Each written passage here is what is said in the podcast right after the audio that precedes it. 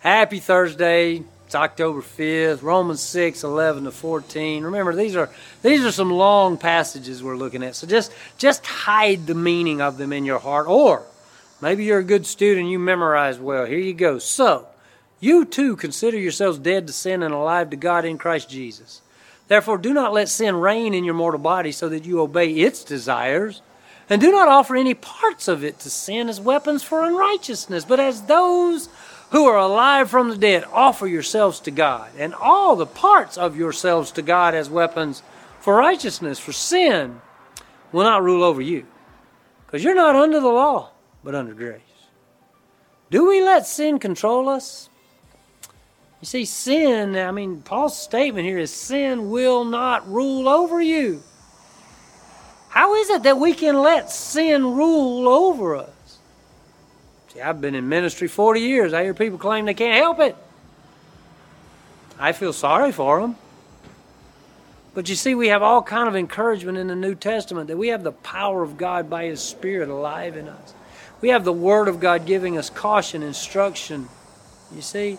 Paul even says in Ephesians chapter 5, verse 15, he says, See then that you walk circumspectly not as fools, but as wise.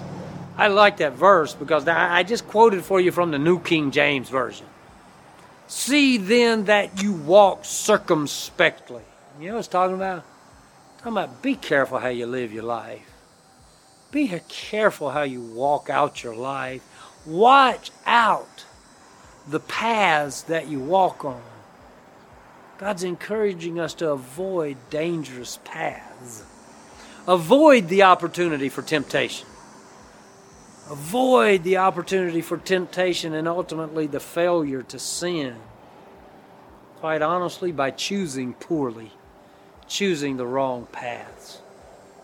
So, Romans 16 11 to 14, you too consider yourselves dead to sin and alive to God in Christ Jesus. Therefore, do not let sin reign in your mortal body so that you obey its desires, and do not offer any parts of it to sin as weapons for unrighteousness, but as those who are alive from the dead. Offer yourselves to God, and all the parts of yourselves to God as weapons for righteousness, for sin will not rule over you, because you're not under the law, but under grace. See you tomorrow.